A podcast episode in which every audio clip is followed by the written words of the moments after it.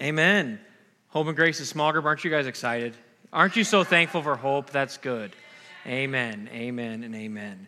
And I'm so thankful I get to join your small group this week. And so I get to skip the line. So that'll be good. I am really excited for this week ahead. I think it's going to be so much fun. This weekend is going to be fall retreat. And I'm expecting God to move in powerful ways. I really just have this sense of expectancy, to be honest, unlike what I've ever experienced before a fall retreat. And I promise you, my resource or my small group, they asked me, Do you say that every year? And I said, It feels different this year. I promise you. I just feel like God wants to do something, specifically just from talking with our speaker and with our worship leader. I just really think God's going to move. So I challenge you to come open and expectant for God to move. We'll also have so much fun together. We'll have football under the lights and it's not going to rain in Jesus' name. We've got a huge after party. If you want to see some of your fellow Chi Alpha mates fight each other, we will be able to have an opportunity for that. And it'll be safe, too. That's the beauty of it. So you're like, what the heck is that? You'll find out at Fall Retreat. We're also just going to have incredible time, presence of Jesus. It is not too late to sign up. Like Mackenzie said, she wasn't the only one. There were actually a few people who didn't come to Chi Alpha until this very service. Then they signed up for Fall Retreat and they came to fall retreat, and now they're small group leaders. So I promise you, it is not too late. And before we continue what we're going to talk about tonight, we have, for the third time this semester, I've got a special announcement. We have got another Chi. Ooh, is that the presence of Jesus? He's ready to show up tonight. But before then, we've got our third Chi Alpha couple who's gotten engaged. So if we could get excited for Jordan and Shekinah, come on. Yes. Yes. Amen. Amen. Those are two of the most special people on the entire planet. I'm so thankful. Love them both very much.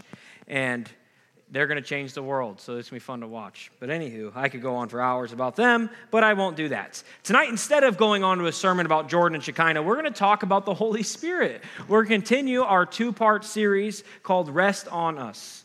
See, I think it's easy for us to understand in some aspects God the Father and then God the Son as in Jesus, but this third person of the Trinity, the Holy Spirit, can sometimes be a little bit more confusing.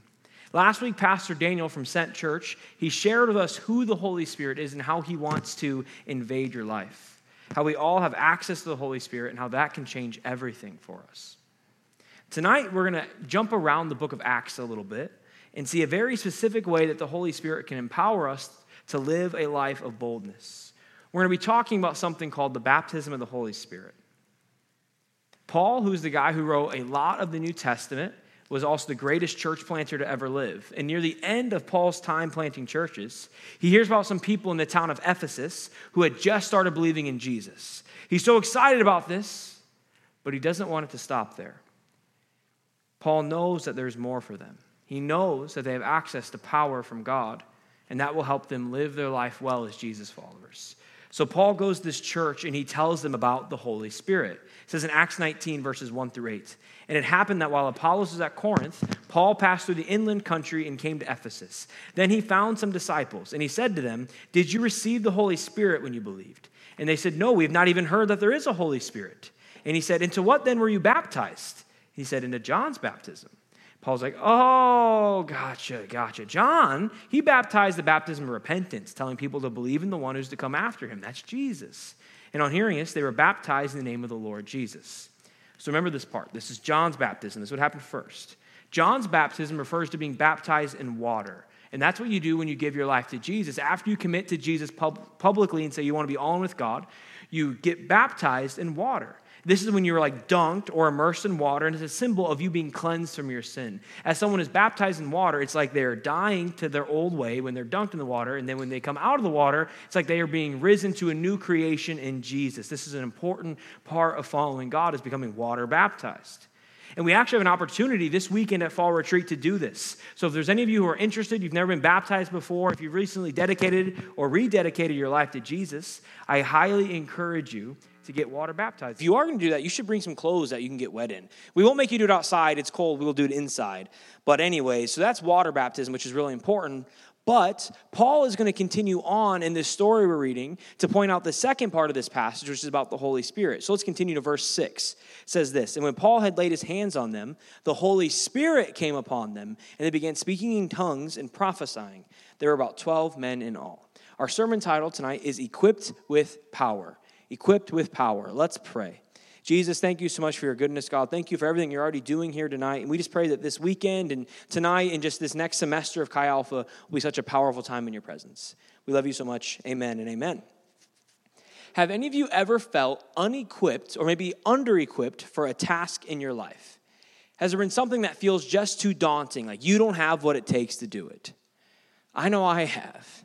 I remember when I was hired at Scratch Cupcakery to decorate cupcakes as a sophomore male in college. And I looked at this daunting task. So, this is what I had to do my first day. So, they put the chocolate cupcake in the bottom, and they said, You need to take a scoop of peanut butter, and you got to just plop it on, and then place a Reese's peanut butter cup in the middle of it. Like, this is the easiest cupcake in the world. To them, it was easy. To me, that was more challenging, I think, climbing a mountain would be. Okay? Because you had to get the scoop right, and if you had too much, you would go overflow. The Reese's peanut butter cup is supposed to be in the middle, and it can't go off to the side. It has to be perfectly placed. I felt unequipped for this task. I was so unequipped that I was actually demoted from decorator to working in the front of the, front of the store after one day. They let me decorate cupcakes for one day, and then I got an email from Scratch Cupcakery and said, You've been reassigned. So, anyways, I was not good at decorating. I remember taking over as the director of Chi Alpha, tasked with leading college students in the middle of COVID 19. Remember that thing? We are all to wear masks and like hide from each other. That was a fun time to get this job. I felt a little unequipped for that. I'm like, what do you mean we got to sit six feet apart? People were sitting in the back in the corner. Every seat in here, it'd be like seven feet apart, and so we had to kick people out. It was a really weird year. Felt a little unequipped. However, nothing has left me feeling quite as unequipped as the moment I became a parent. Here's a picture of my face the moment my son August came out you can see I was a little startled. I'm like, what is happening right now? I was really confused. See, I was excited about this calling to becoming a parent, terrified, but yes, I was excited. I felt this call to raise my boys as men of God, to show them Jesus, to raise up little world changers. What I missed out on, though, according to my wife Taylor, is the calling of being a parent comes with this calling to change diapers. Who knew that was part of the equation? I certainly didn't. And before changing August's first diaper, I had never changed a diaper my entire life. August took my diaper card, so that was exciting. I put him, okay, they're all like, oh, that's a stupid, lame attempt at humor. That's all I got, okay? Don't judge me. I took August, put him on the change table. I open up the diaper. No idea what to expect. I'm like, what am I going to see in there? This is so weird. We'll find out. And I'm going through this process. I get pretty focused when I have to do something challenging, like my eyes start squinting. And as I'm doing this, it hits me. Not like a deep revelation on the calling to be a parent, no insight. What actually hit me was my son's pee because he starts peeing on me. Not only is he peeing on me, he's peeing all over my clothes. He gets on the carpet. It's just like flailing around, peeing everywhere. And I'm like, what do I do right now? He's screaming. I'm screaming. Like, what do we do? So I eventually grab something. I don't know what, put it over his, you know what? And in that moment, I realized I might just be unequipped for this calling of parenting. But we're going to figure it out. And I've changed a lot of diapers since then, and it goes about just as well. So we're growing. Pray for me. I do think sometimes, though, we can feel this way with God. Have you ever felt unequipped as a Jesus follower? Like you know that Jesus has this high calling over your life. Like maybe you know that God has called you to be holy, to run from sin. But there's something in your life that you know you're supposed to give up, but it just seems too hard. Like I don't have what it takes to give that up. Maybe there's an area in your life that God is saying you need to be obedient with, but you just don't feel like you can do it can't overcome that struggle, give up that thing. It's just too hard to obey Jesus. Does anyone relate? Or maybe as a Jesus follower, you are called to live on mission. That's important to go share the love of Jesus with your roommates, your classmates, friends, family. We are called to tell other people about Jesus. Have you ever felt unequipped to do this? Is there anyone in here who's shy, maybe a little nervous talking to new people? Does this idea of going up to people and talking about Jesus scare anyone? Anyone? It scares me. I'll be honest. A lot of the things that we're called to do as a Jesus follower just seem, I don't have what it takes. But if any of you can relate to me in this, we are in luck. Jesus has a gift for us. There's a gift that Jesus first offered the disciples that he now offers us that equips us. The early church had a huge task in front of them. To recap, let's rewind. So, in Jesus, he lived on earth, He died on the cross. He rises from the grave, doing the most miraculous thing in all of history. And then in Matthew 28 18 through 20, Jesus says to his disciples, He gathers them together and he says, All right, you are to go, therefore, and make disciples of all nations. You are to go reach the world with the message of what I've done. He gathers his friends and he says, It's your turn now. Go and make disciples. Go tell people what I've done. Go build the first church. That seems like a daunting task to me, right? Like your best friend dies and rises from the grave. He's all right, now go tell everyone about it. Let me know when you're done. It seems a little daunting. The disciples had this calling, but they weren't equipped for this. See, there was no discipleship training class back then. Victor didn't teach you how to have friends. That wasn't a thing. There's no fall retreat back when the first church was created. No church service to invite people to. There wasn't even a Bible back then of the New Testament. None of that was there. They had to create the first church. They were way less equipped than even we are. The disciples were untrained, uneducated common men from a hodunk area of the world.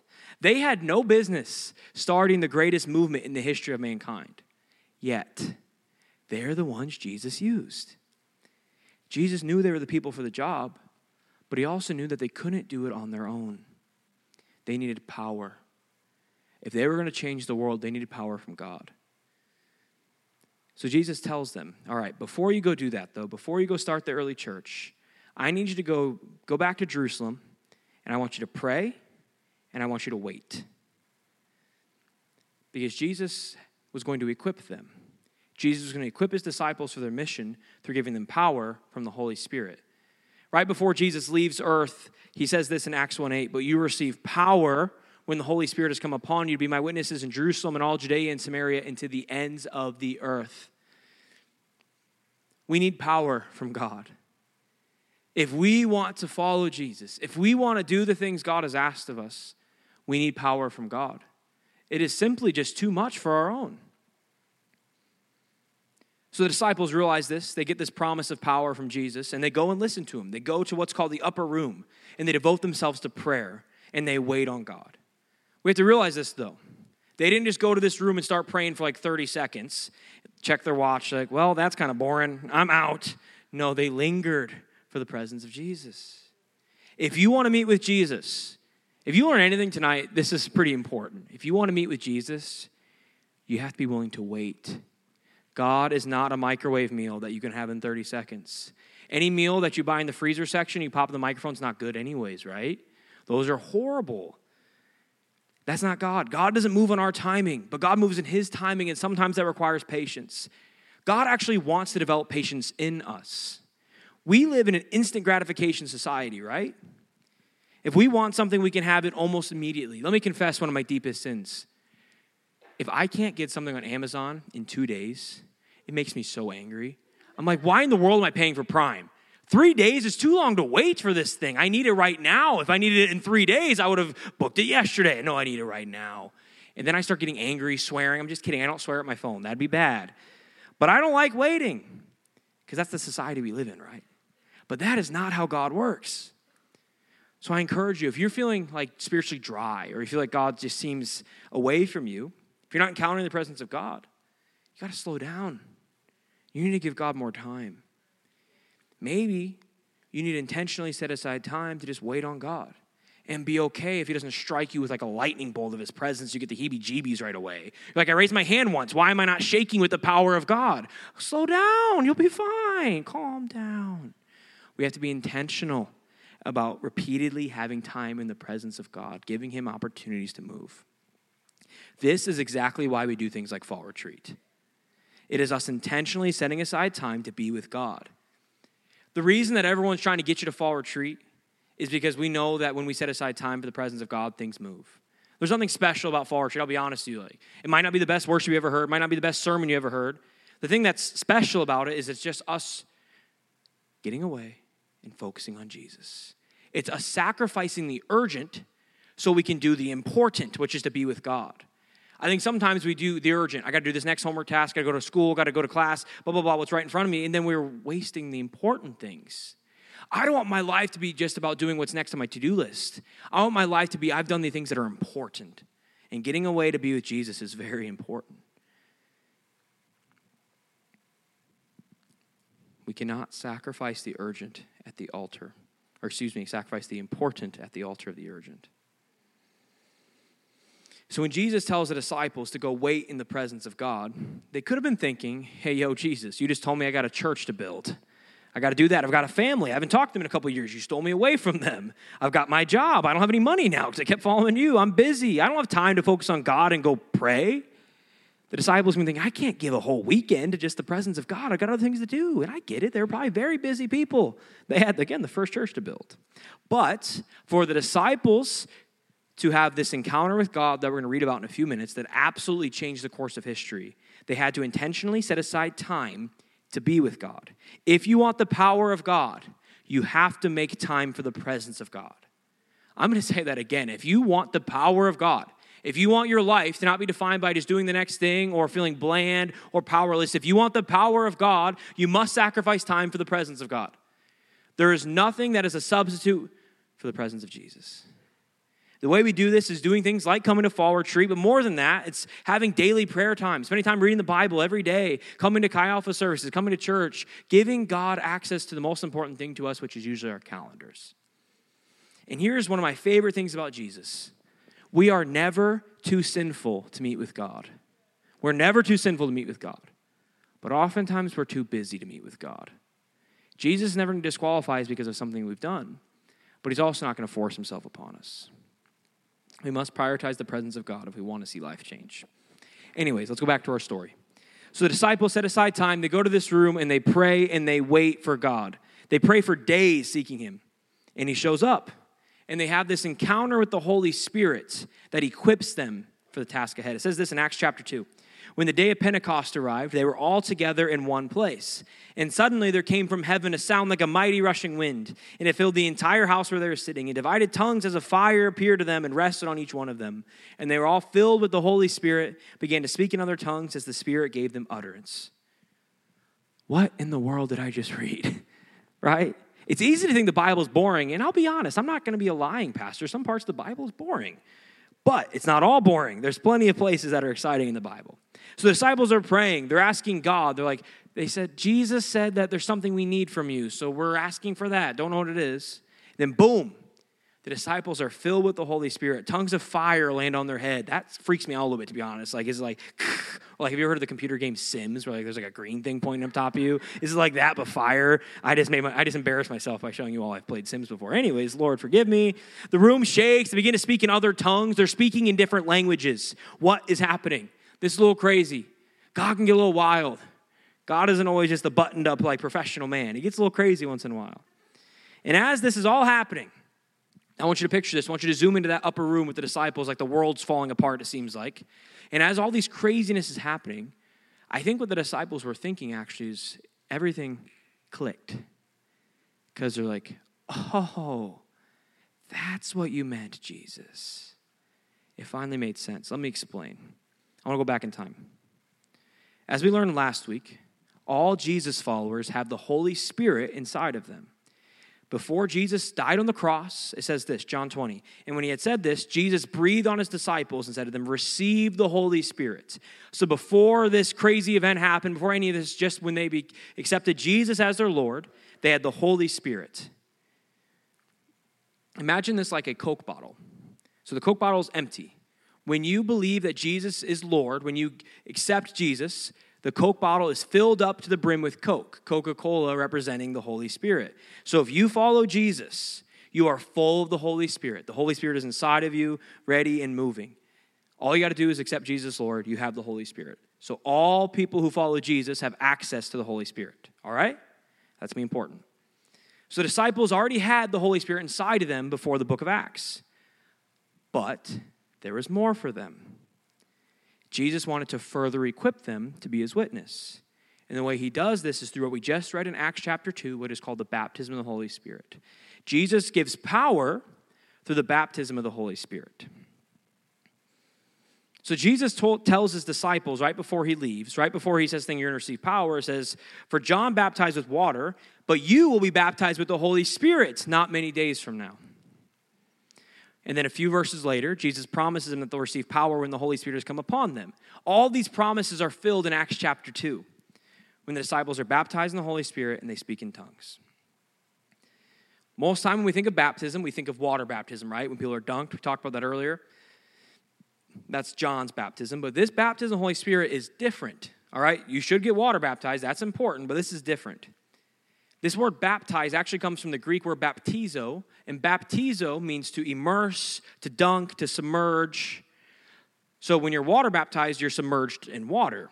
When you're baptized in the Holy Spirit, it's like you're immersed in the Holy Spirit. So basically, this is kind of a heady concept, so I want to give you like in a one sentence. So if you want basically, the baptism of the Holy Spirit is when you have this encounter with God after you've already given your life to Him, you're already a Christian, but you have this encounter with God where you're overwhelmed with the Holy Spirit, and then you speak in tongues and you receive more power for Jesus. It's all about Jesus. Jesus is the baptizer, it's all about Jesus, all right? So I want to go back to the Coke bottle. Hopefully, this can help me explain. So, this encounter with the Holy Spirit, the baptism of the Holy Spirit, is when the Holy Spirit that you already have inside of you, it overflows. It's like this if you put on the video. That's Lilu. So, as you can see, Lilu put some Mentos in that Coke bottle. That's what it's like when, the, when Jesus baptized us in the Holy Spirit. We already have the Holy Spirit inside of us, but when we're baptized in the Holy Spirit, the Holy Spirit overflows out of us. And the way that's shown is through speaking in tongues, spiritual gifts, like God moving in a supernatural way in our lives. Speaking in tongues, that sounds kind of crazy, right? Like, what in the world does that mean? Does my tongue just start going, no, it's not like that. It's not like you start rolling your R's like all the time. That is not speaking in tongues. No, speaking in tongues is just when you give control of your tongue over to God and you start to speak in this kind of like heavenly language that you don't really understand. It's just you and the Holy Spirit praying. Sometimes it's also actually a different earthly language, like you start speaking French. That's actually what happened in Acts chapter 2 with the disciples, but it could be either way when you're baptized in the Holy Spirit, you start speaking in this language that you don't quite understand because the Holy Spirit's praying through you. We learn in 1 Corinthians 14 that speaking in tongues is this good gift from God. It helps us pray, it builds us closer to God. And again, it's not like the Holy Spirit grabs your tongue and like starts wiggling it and saying, You need to follow me better. It's not like that. No, we have to release control and trust God. Trusting God is so essential. Before Jesus can equip us with power, we got to give up control. We need to trust Jesus. And this is personally why I think Jesus uses this gift of speaking in tongues as the methodology to show we are baptized in the Holy Spirit to have this encounter. Because speaking in tongues forces us to give up control of our tongue, which is kind of a, like a symbolism for giving up control of our lives. Speaking in tongues is just one of the many spiritual gifts that we have access to, all right? focusing on one, but there's a lot. We don't have time to jump into all of them. There's things like prophecy, though, words of knowledge, healing. If you look at 1 Corinthians 12 and 1 Corinthians 14, it talks all about these spiritual gifts.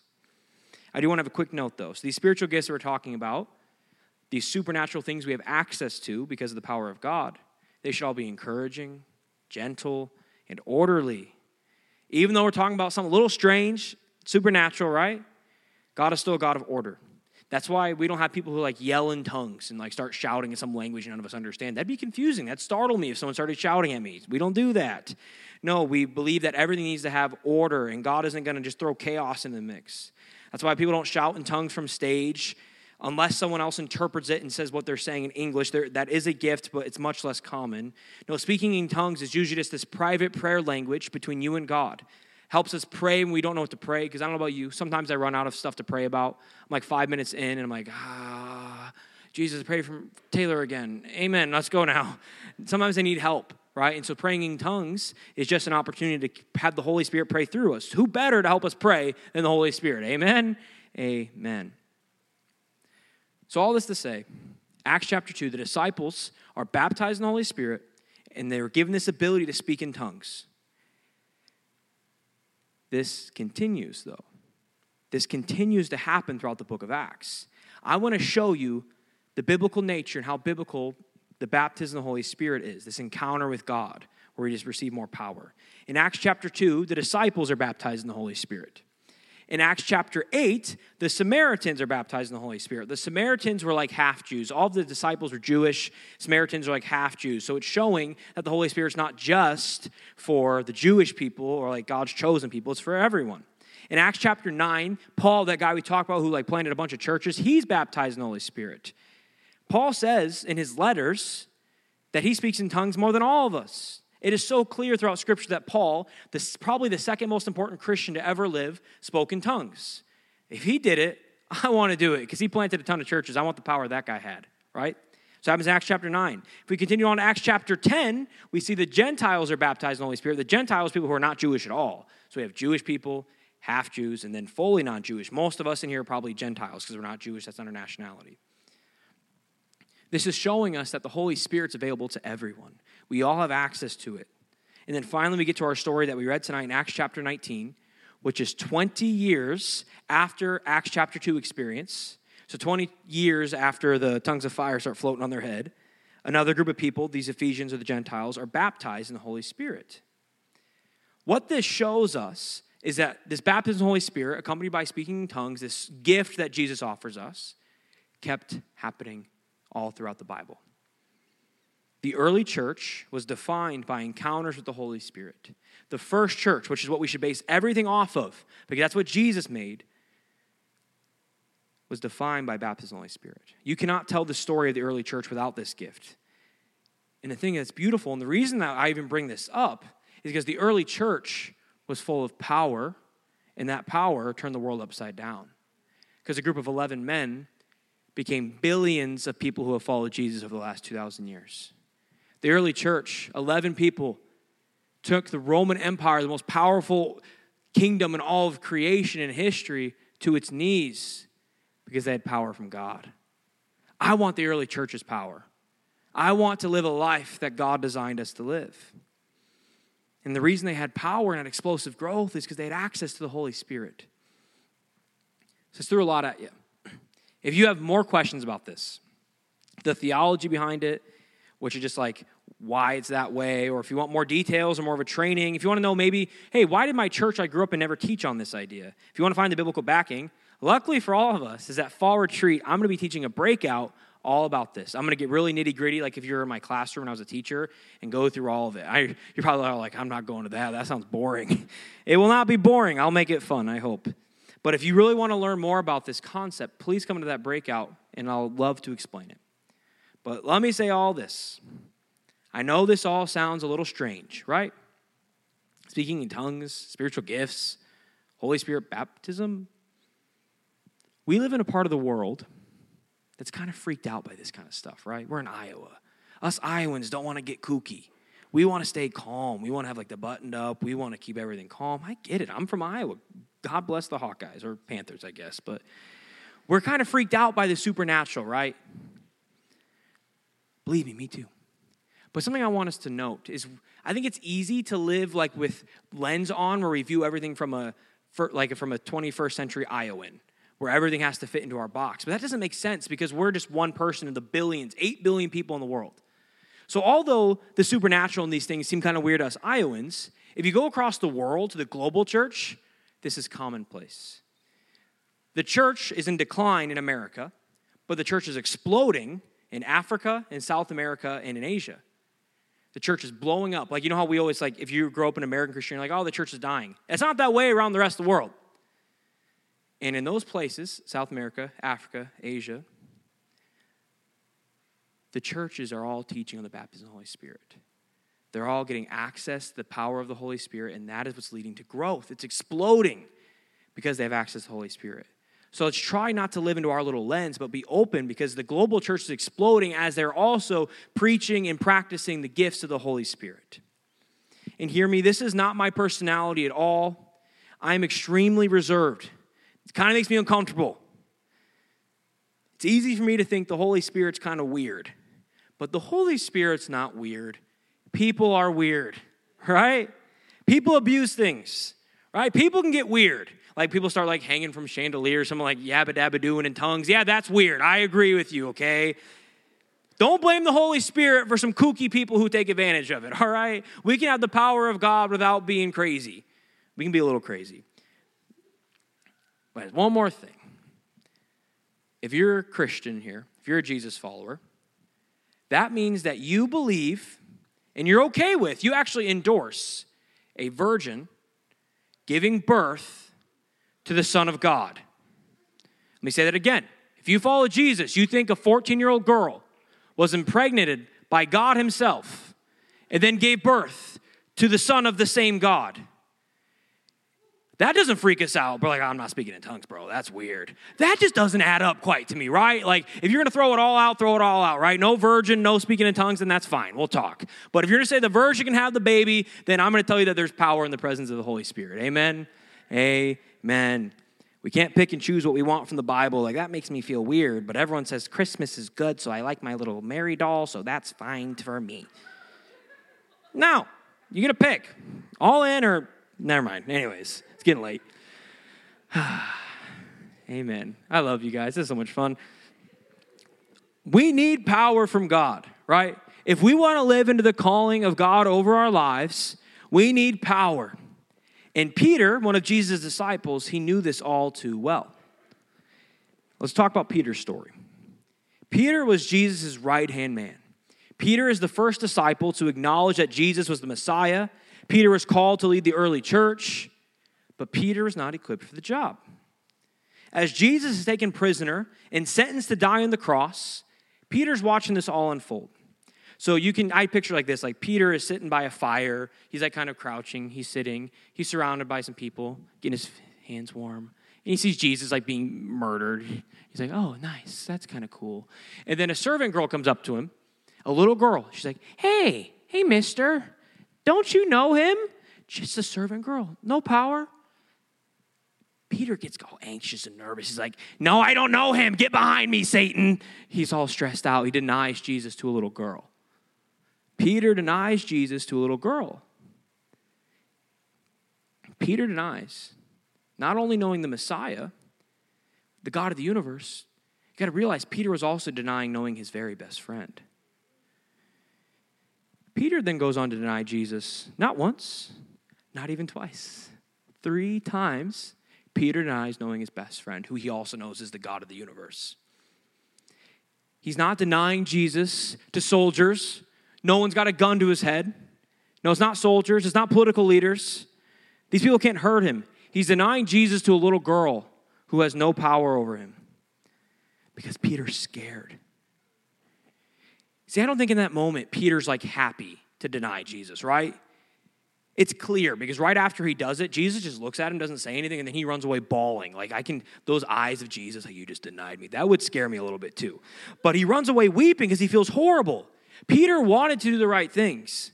Peter wanted to stand up for Jesus and say, I am a follower of Jesus and I stand for him. He wanted to be the person Jesus said he could be, the rock on which the church is built. Peter wanted to be that person, but he lacked power, he lacked boldness.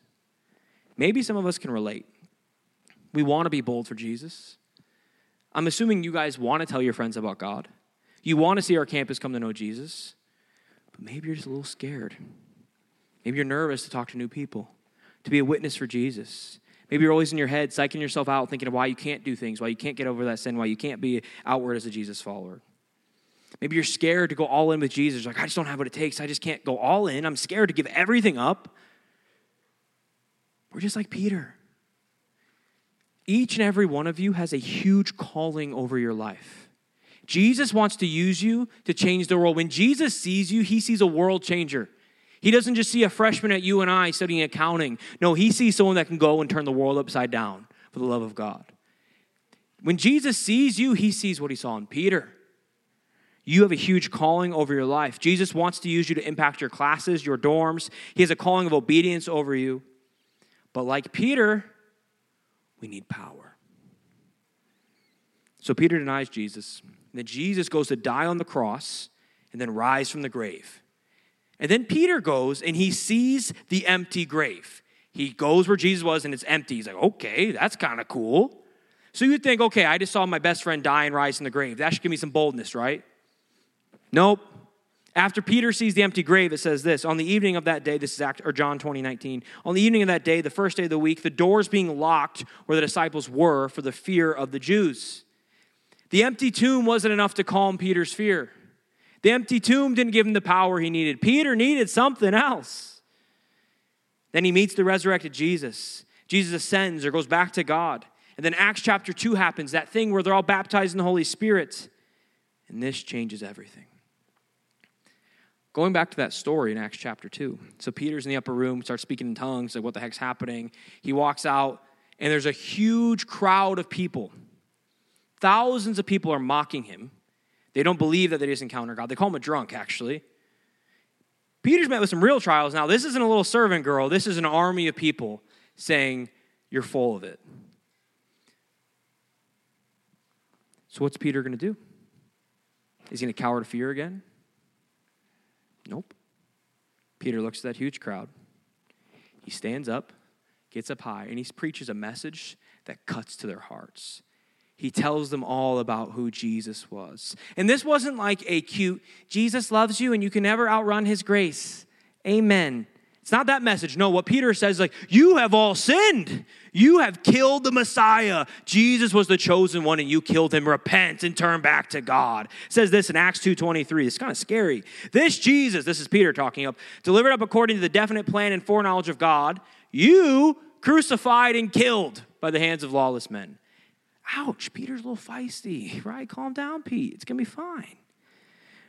No, Peter goes from denying Jesus to a little girl to preaching to thousands of people, telling them to repent and turn back to God. Clearly, something changed, right? Clearly, something had to change. And after Peter preaches that sermon, 3,000 people accept Jesus as Lord. A little nutty. That's power. That's Acts 1 8, encountering the Holy Spirit and then receiving power to be his witness. He goes from hiding from a little girl to accusing the Jewish religious leaders of killing the Messiah. He goes on to create the first church. Peter goes on to die for Jesus. Something had to change in him, right? And the evidence from the book of Acts is it was the baptism of the Holy Spirit. And the reason this is important is because Jesus wants to give you the same boldness. It's actually beautiful. In Peter's sermon, he actually speaks to us who are thousands of years later. Did you know that? Peter preached a sermon to you? It says this in Acts 2 38 through 39. And you will receive the gift of the Holy Spirit. For this promise is for you and for your children and for all who are far off. That's us. We're those who are far off, right? Everyone whom the Lord our God calls himself. Everyone who has a relationship with God has this gift of the Holy Spirit. It's for all of us. Jesus wants to equip us to live this life of witness. It's the whole purpose of the baptism of the Holy Spirit. The purpose of the baptism of the Holy Spirit is to receive power to be a witness. It's all about, it's not about being better than other Christians. It's not about leveling up. No, just because you've been baptized in the Holy Spirit doesn't make you better than anyone else. None of that. It's just about receiving power from the Holy Spirit to help other people come to know Jesus. Peter didn't become better than other people because he got baptized in the Holy Spirit. No, he just grew in himself. So hear me. You don't have to be baptized in the Holy Spirit to have a relationship with Jesus. This isn't a commandment. This isn't something you have to do. Rather, the baptism of the Holy Spirit is just a good gift that Jesus offers us to further equip us. It is a gift, not a mandate. Some things like are black and white, like you need to accept Jesus as Lord. This is just a free gift that Jesus offers us. So if you're here tonight and your life with Jesus has felt bland or powerless and you want something more, there is a gift to help. I encourage you to seek after the baptism of the Holy Spirit. At Fall Retreat, we're going to have a time where we all pray for the baptism of the Holy Spirit. We'll have an opportunity. So I encourage you in that moment, come up front and pray for this gift. Pray for more of God. Even when we go and respond and worship, you can ask God, baptize me in the Holy Spirit. We don't have to wait. But to make this talk even more simple, what I really want you to get is I encourage you to at least set aside time to be with God. Seek after the presence of God. We can't have the power of God without His presence. We're getting ready for fall retreat, right? Come to fall retreat expecting God to move. Be open to what God wants to do in your life. If you come into fall retreat skeptical and like doubting that you're actually going to meet with God, you probably aren't going to have a powerful experience. If you come to fall retreat, like your arms are all crossed, and you're like, Jesus, force me to meet with you. You won't do it. And just stare at him. And you just stare into the worship leader's eyes, and like, I will not meet with Jesus. I will not meet with Jesus. Jesus is going to come grab your arms and like force you to praise him, right? That's not how God works. He's not, he's gonna be like, all right, grump, have fun by yourself. He's not gonna force you to encounter him. But if you come in ready and excited to meet with God, ready for whatever God wants to do, I promise you're gonna encounter him. We need encounters with God to keep us going. We don't live for experiences and spiritual highs, but One moment in the presence of God can change everything. One moment in the presence of God can do more than a lifetime of striving. Our main idea tonight is the baptism of the Holy Spirit equips us with power to live into our calling. The baptism of the Holy Spirit equips us with power to live into the calling over our lives.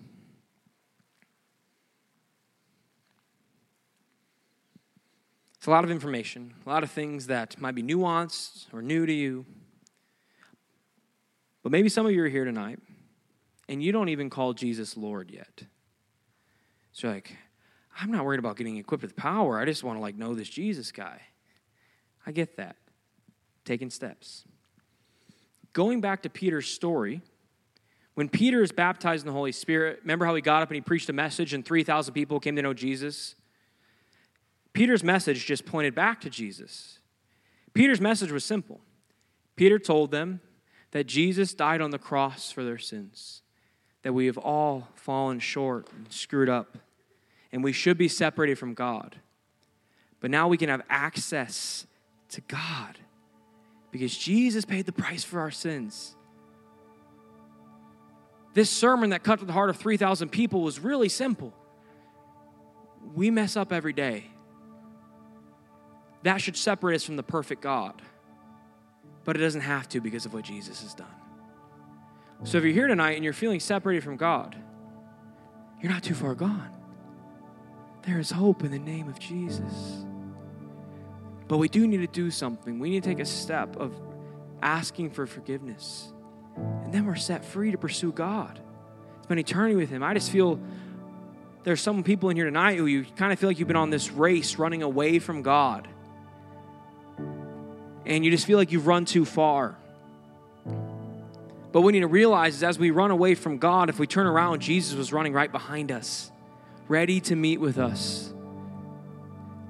I know that there's this idol in this really addiction in our society of performing we feel like we have to perform for our parents, perform for school, perform for our small group leaders, perform for our friends. And that is not the God we serve. We do not serve a God of performance. We serve a God who offers free gifts, first of which is the free gift of grace. You do not have to perform for King Jesus. Jesus loves you in the middle of your mess, in the middle of your brokenness. Jesus loves you right there. He also offers us this free gift, the baptism of the Holy Spirit. But before we can accept that gift, we've got to take the first gift and accept the grace of God you are not too far from Jesus. I think Jesus is asking us to be like those 3,000 people, turn our lives and give it back to God. And as you do that, watch Jesus speak destiny over your life. That's what this is all about. We're to meet Jesus and then be called by Him to change the world. Meet Jesus, called to change the world. Meet Jesus, we're called to change the world just like with the disciples. The disciples was a group of 11 people that were called to change the entire world. And although billions of people have come to know Jesus since then, the job is not done yet. I don't know if you've looked around recently, but our world is a little bit far from God. 68% of the world's population does not follow Jesus.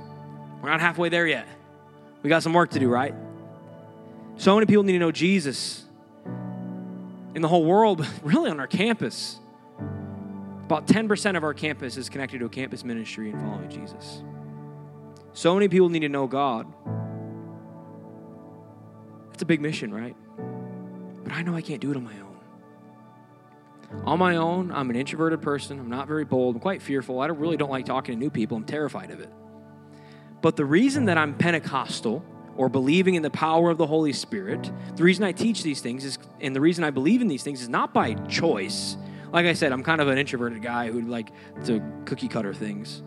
But the reason I believe in this is A, because it's true in the Bible, but B, because I need power from God. If I'm going to accomplish the calling over my life, I need to be equipped with power from the Holy Spirit. And this is so much bigger than just being baptized in the Holy Spirit. We are called to live a life defined by moves of God, to let God work in our lives. We need moves of God if we want to live into the calling over our lives. We cannot do this on our own, and getting baptized in the Holy Spirit is a beautiful launching step into the gifts of the Holy Spirit. Into the baptism of the Holy Spirit is what it takes me to get more boldness and to see my friends come to know Jesus, sign me up, right? If that's what it takes for me to get some boldness, I'll do whatever it takes to see my friends come to know Jesus. Because remember, the purpose of the baptism of the Holy Spirit is to see power to be a witness. See, I want to see people escape the grasp of hell. So let's do whatever it takes. And remember that the baptism of the Holy Spirit is just a gift from Jesus. And Jesus is a good God who does not give evil gifts. About 20 years ago, the Chi Alpha at North Dakota State University, they had around 50 students. And their pastor, Pastor Brad Lewis, had been leading that Chi Alpha for 15 years. I feel like I've been doing this for a long time, and I'm going into year four. 15 years of hard work, and he only had 50 students to show for it. And then this group of hungry students came into his Chi Alpha, and they had a burden to see their campus come to know Jesus. They wanted to reach their whole campus, but they knew that the way to reach their campus was not doing more fun giveaways. They didn't start giving away free Chick fil A, they, they went for the jugular with Jesus. We'll get there. They didn't start doing things cooler. No, what that group of students did to reach their campus is they started to pray and they started to seek the power of the baptism of the Holy Spirit. They prioritized the baptism of the Holy Spirit and these spiritual gifts. They prioritized the power of God. They would go to their church building and they'd pray all night for lost students on campus. All night, multiple days a week, they'd be in their church building crying out for the students on their campus. That Chi Alpha group grew from 50 students to around 900 in just a couple years. And it wasn't because this pastor started giving cooler messages or dressing nicer, because believe me, this pastor was a 50 year old farmer, 5 50 year old farmer who looked exactly like that sounds. right? Bald, nice polos he would wear, the baggiest jeans in the planet. He didn't get cooler. They didn't start giving away nice t shirts. No, the reason they saw explosive growth is because they encountered the power of the Holy Spirit time and time again. And see, I have a dream for our Chi Alpha. If you look around, you'll see that there's empty chairs in here. This auditorium fills, or sits 700 people. I have a dream that there'll be 700 people in here worshiping Jesus, not for the name of Chi Alpha, but for the name of King Jesus. I have a dream that someday the Unidome is going to be filled up with people worshiping Jesus because all 10,000 students need a place to worship God. I have this vision in my head of being on the football field and student after student bowed on their knees, just worshiping King Jesus, saying, God, whatever you want for me, whatever you want for me in my life. I have a vision of seeing this campus turned upside down by the name of Jesus. But on our own, we do not have what it takes. We are not equipped. We will not reach our campus through good music, through me talking, not good enough at that, through having the best small groups, having nice lights, because those things all lack power. We need power from God to see our campus turned upside down. We need power from God, not better ways of doing things. We need every tool that Jesus can give us to reach our friends, to reach the world for Jesus. If we want to see this dream come true, we need the power of the Holy If you want to live into this calling over your life, if you want to see Chi Alpha live into the calling over our lives, we've got to be desperate for God. But if we do this, if we will actually get desperate, start praying and seeking the power of God, watch out. Our campus will be turned upside down. Will you all stand with me?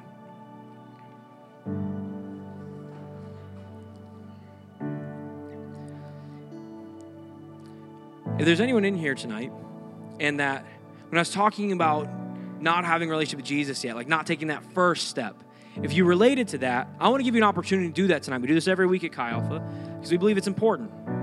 So if you guys would all close your eyes, bow your heads. What I'm gonna do is I'm gonna count to three, and if you have not given your life to Jesus, or you need to turn back to God and rededicate your life to Jesus and say, Jesus, you are in charge now. If that's you and you want to take that step of faith, I'm going to ask you to raise your hand on the count of three to do a physical sign to Jesus of what he's doing in your heart. So, on the count of three, raise your hand as a sign to Jesus. One, two, three. Thank you. Thank you. Let me pray. We pray for you. Jesus, we love you. Jesus, thank you, God. Thank you for your power and thank you for your grace, Jesus. Thank you for our new sons and daughters in your kingdom. We love you so much. Amen. Amen. You can open your eyes. If you guys would all do me a favor and you just hold your hands out like this, like you're going to receive a gift. I think there's a few gifts that we need to receive tonight. So I'm just going to speak over you, and whatever works, just latch on to it. I think there's some of us in here tonight who need to receive this gift of grace, and we don't have to perform for God anymore. I think there's some of us who think that we have to keep striving after God, and He's saying, You don't have to strive. Just come and rest in my presence. You don't have to perform for God. I think there's some of us who feel like our life with God has been bland and we've been crying out for encounters with God. We want to hear you, God. I feel like you're empty. You're not speaking to me, God. Jesus wants to speak to you. I just pray that He's going to speak to you right now. I pray the fall retreat He's going to speak to you. I'm praying patience over you, that you'll be willing to wait for God. He's worth it. And I think there's some of us who want to receive the gift of the baptism of the Holy Spirit. We want power to be His witness, and we want to reach our friends. I'm praying right now that as we enter into worship, you'll be baptized in the Holy Spirit tonight. That fall retreat, you'll be baptized in the Holy Spirit, that will receive power and that God will use you, and there's a calling over your life. And He's saying you just have a step of obedience you need to take to unlock this next step. I feel like there's someone in here tonight who there's a sin issue that you know you need to get rid of, and there's so many things you want to step into, but you every time you think of being a bold witness for Jesus or talking to someone about Jesus, you feel like a fraud on the inside because there's some sin you're struggling with. And Jesus saying, You don't have to be perfect to be my witness. Yes, run, sin and go and sin no more, but you don't have to be perfect to be his witness receive grace, but then turn from that sin. And we pray. Jesus, we love you. God, thank you for tonight. Thank you for the things you can speak over us. I pray for the most powerful week in Chi Alpha history. We pray for Fall Retreat right now, Jesus. Holy Spirit, we invite you to go to Sunstream right now. God, to start just stirring the waters there, God, to start awakening something new. I pray that we will see students baptized in the Holy Spirit, students give their lives to you, and see students called into ministry at this retreat, God, that we'll see lives turned upside down. And Jesus, we pray for tonight that you can meet with us. We love you so much. Amen and amen. We're going to worship together with one more song.